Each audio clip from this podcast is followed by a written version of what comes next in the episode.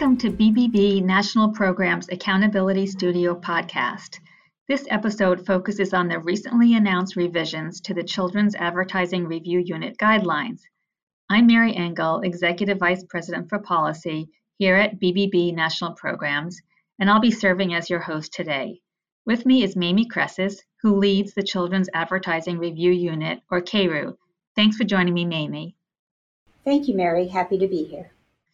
So, Mamie, we've made a number of important revisions to the CARU guidelines, but among the most significant revisions are moving beyond a television centric focus to address and reflect today's digital advertising environment, incorporating FTC guidance on endorsements and influencer marketing, and requiring that advertising not portray or encourage negative stereotyping, prejudice, or discrimination.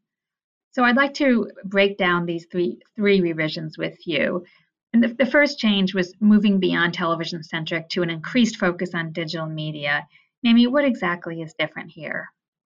So, what we've done here is we have uh, added language to the guidelines to specifically address uh, children's participation in the digital environment. And this simply reflects where children are today. They, they are online, they are using apps, websites, online games.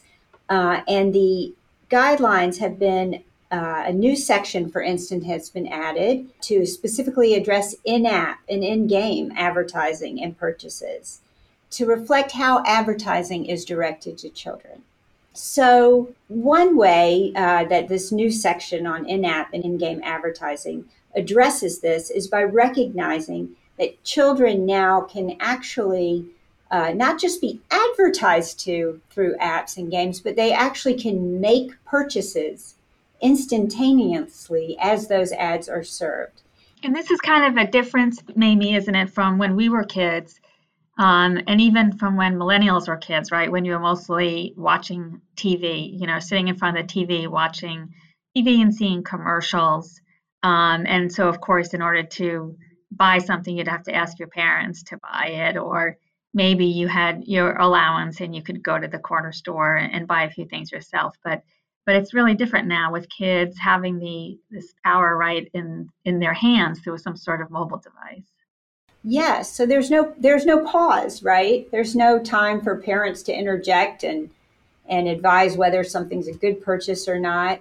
Uh, and so the power of the advertising uh, to persuade children to make these instantaneous decisions uh, it's super important that uh, the guidelines reflect the extra care that advertisers have in this new um, fast paced, uh, engaging media to uh, take care to not unduly influence children uh, with their advertising and with this in this purchasing power.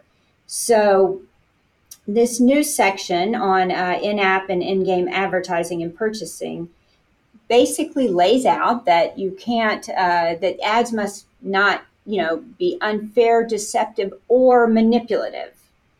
Uh, and what that means is that uh, we lay out certain kinds of conduct that we see as manipulative, and that sometimes that's referred to as dark patterns. Um, sometimes it's referred to as uh, as hidden, uh, you know, hidden clicks and and moves, and sometimes uh, we're also talking about where we use undue influence with children, appealing to emotions to get them to make purchases because they feel that they if they don't make the purchase they'll miss out on something or they'll do something wrong. Yeah so you know i think it's important to point out that it's it's it's not that the CARU guidelines didn't allow CARU to take action against this type of behavior before, these types of practices. Um, there was language in there that you know addressed the notion of of of being aware of children's vulnerability and not taking advantage of that.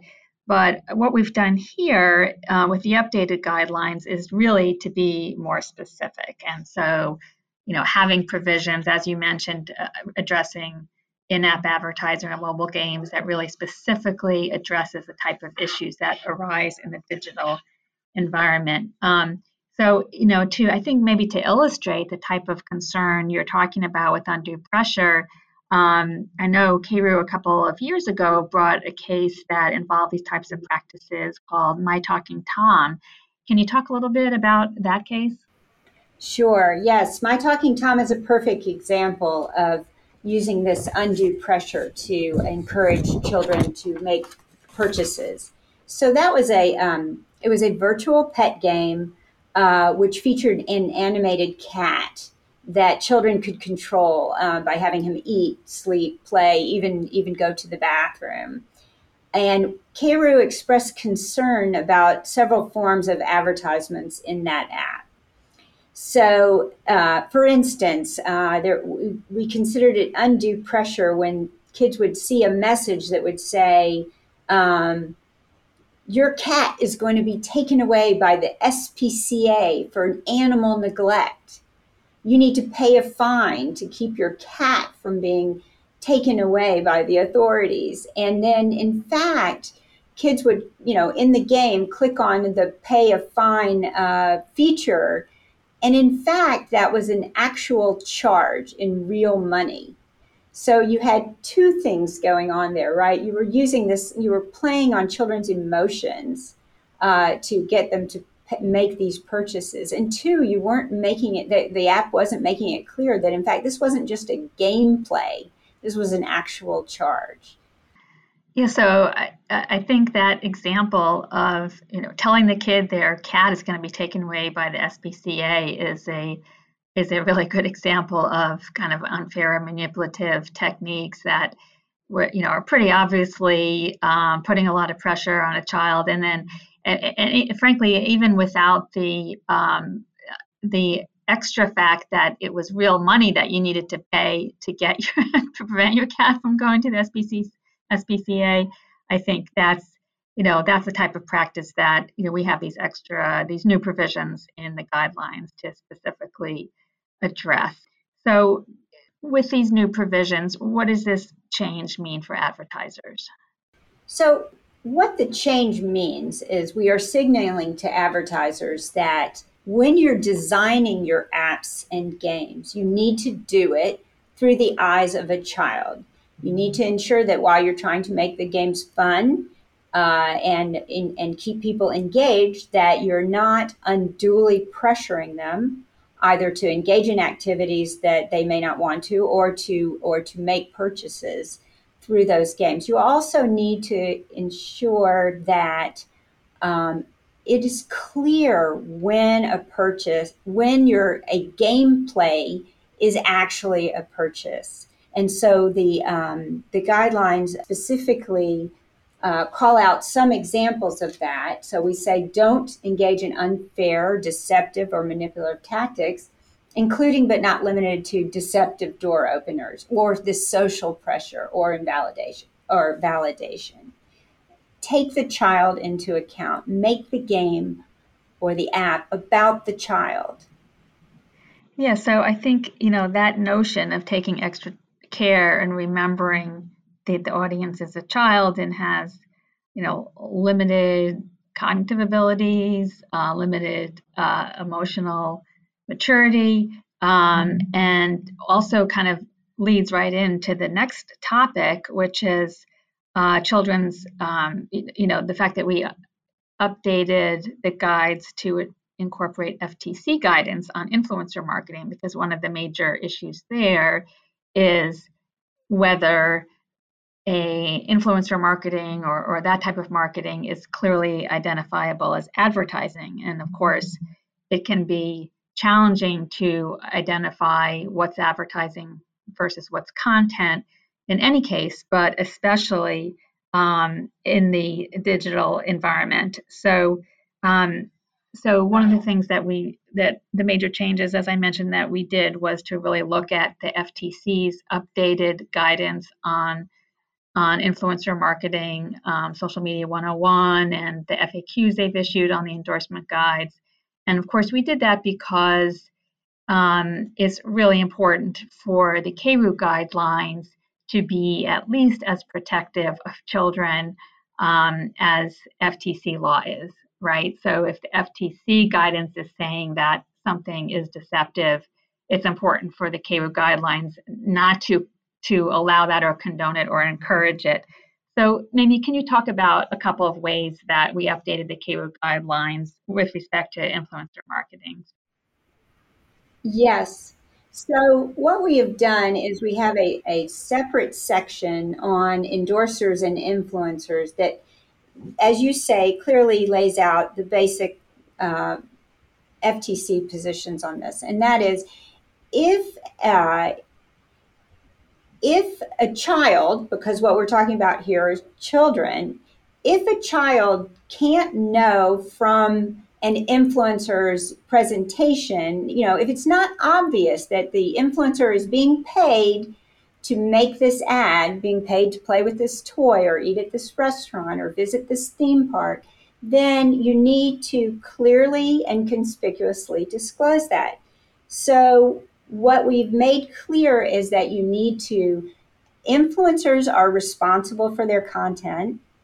Brands are responsible for their influencers content. So that relationship goes both ways. We've made that clear that a brand needs to take steps to ensure that its influencers are clearly stating that they have this relationship uh, and influencers have that responsibility too uh, and then they need to say it to children in a way that is clear and understandable for the child. So it, it needs to be just stated up front in child friendly language.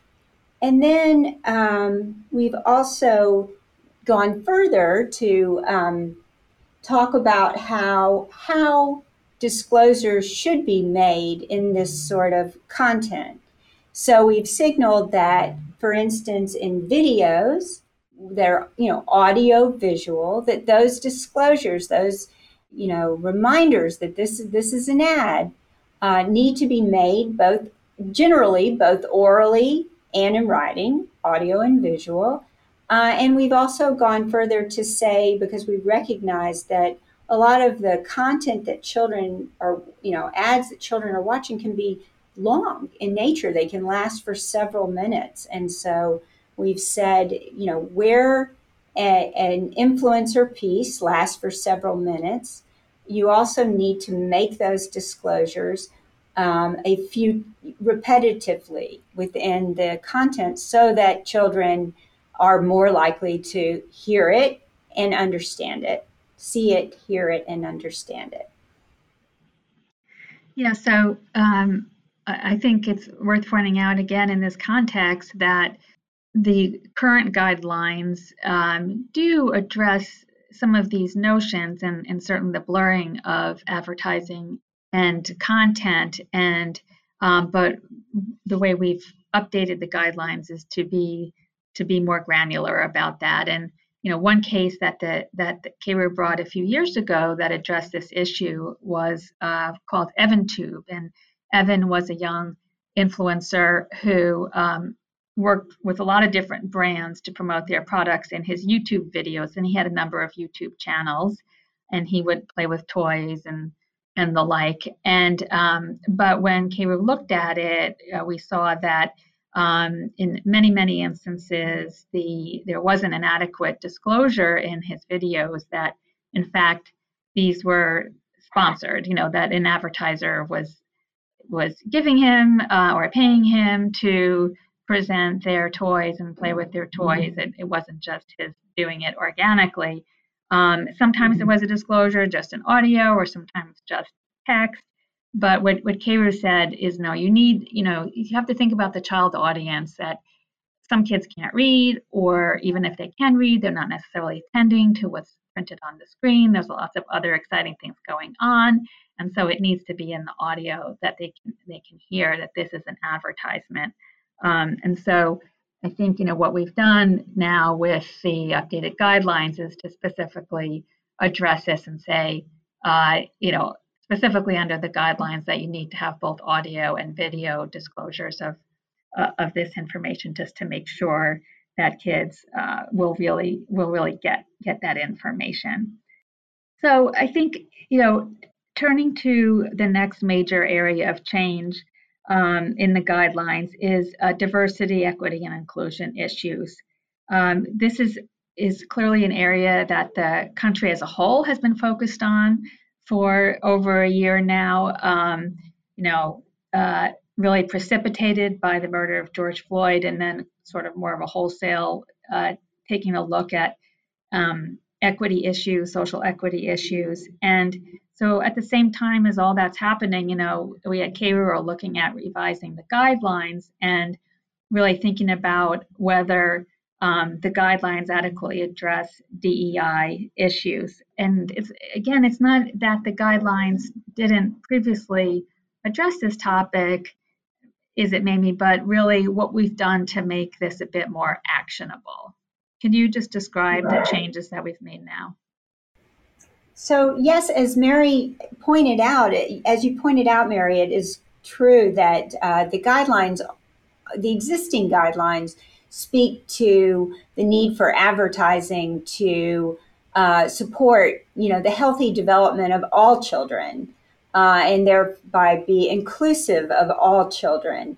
What we've done now, though, is to say we need more than aspiration we need action. Uh, and what that action is, is that we have taken the language about, um, you know, it being a best practice to speak to all children of, of multiple cultures and races and religions and, and, and other characteristics, but to also make it enforceable. So there's been language added to the guidelines. We have an actual guideline provision that says that uh, it would violate the guidelines to portray negative stereotypes or encourage negative social stereotyping or prejudice or discrimination. So, what that does is, with this enforceable standard, uh, we expect advertisers to go at their advertising from the start, looking at it to make sure that uh, that there are no, they're not encouraging implicitly or explicitly uh, negative stereotyping or prejudice or other discrimination. And, and in fact, we see this as a, as a way to encourage uh, just the opposite that you build your ads with an eye towards uh, supporting the, the, you know, encouraging children, promoting diverse values, creating a more uh, perfect world in a sense by by being inclusive thinking inclusively as you develop your ads. So yeah and i think you know it's interesting because most other self-regulatory organizations around the world already have this type of provision in their advertising code so um, it definitely was time for the united states i think to catch up with where other countries have been on diversity, equity, and inclusion issues and and move uh, this from something that was aspirational to something that is enforceable. So, um, you know, uh, as you said, maybe now we have a specific provision that says you, you know, should not uh, include uh, harmful negative stereotypes and the like in your advertising. So, beyond these three areas of specific changes, um, I really, you know, in thinking about overall how we were motivated in in updating the guidelines there were really a couple of main ideas that provided the impetus for for many of the changes um, and and one of them you know as we've talked about is um, it, children are are are vulnerable and they've always been vulnerable. Um, even though today of course they are much more fluent with technology even than their parents are. So it's not that they don't know how to use the technology, they don't know how to use apps. And in fact, you know, they're great at that, but but that doesn't mean that they have uh, better cognitive defenses against advertising or can distinguish advertising from content any better than than we could when we were kids. Isn't isn't that right, Mamie?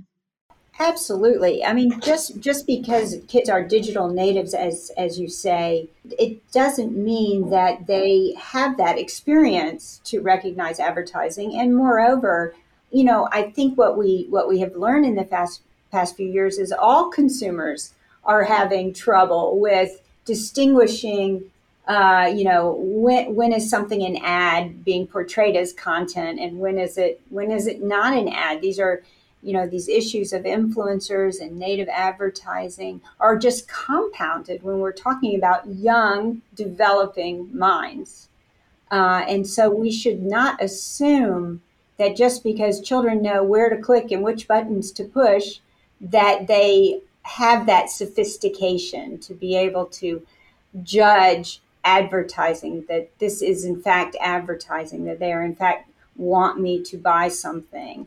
Um, and so we need to, uh, you know, uh, what, what these guidelines are saying is that advertisers need to put themselves in the shoes of children uh, and and ensure that they are, you know, responsibly uh, advertising to children given their limited knowledge and experience and maturity. Yeah, so I think this kind of reminds me of uh, the saying from Spider Man with great power comes great responsibility. And so advertisers need to recognize that they do have great responsibility um, as they are marketing to this young audience um, and, and really be sensitive to their vulnerabilities and, and not take advantage of them. Yes, I would agree. And I think the guidelines do a, a, a good job of that. The paramount principle underlying uh, the CARU children's advertising guidelines is that advertisers should recognize that they have special responsibilities to children.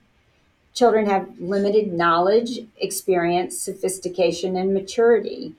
And the guidelines say that advertisers should recognize that younger children have a limited capacity to evaluate the credibility of information and they may not understand the persuasive intent of advertising and may not even understand that they are viewing or hearing advertising.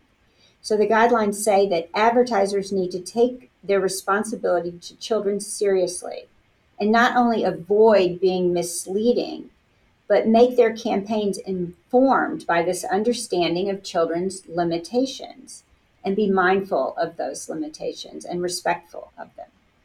Exactly. And so I think that it, it kind of boils down to having advertisers um, really keep in mind and, and the spirit of the guidelines and not just the literal words. We've tried to revise the guidelines so the literal words encompass all of these issues um, more specifically and better to reflect today's digital environment.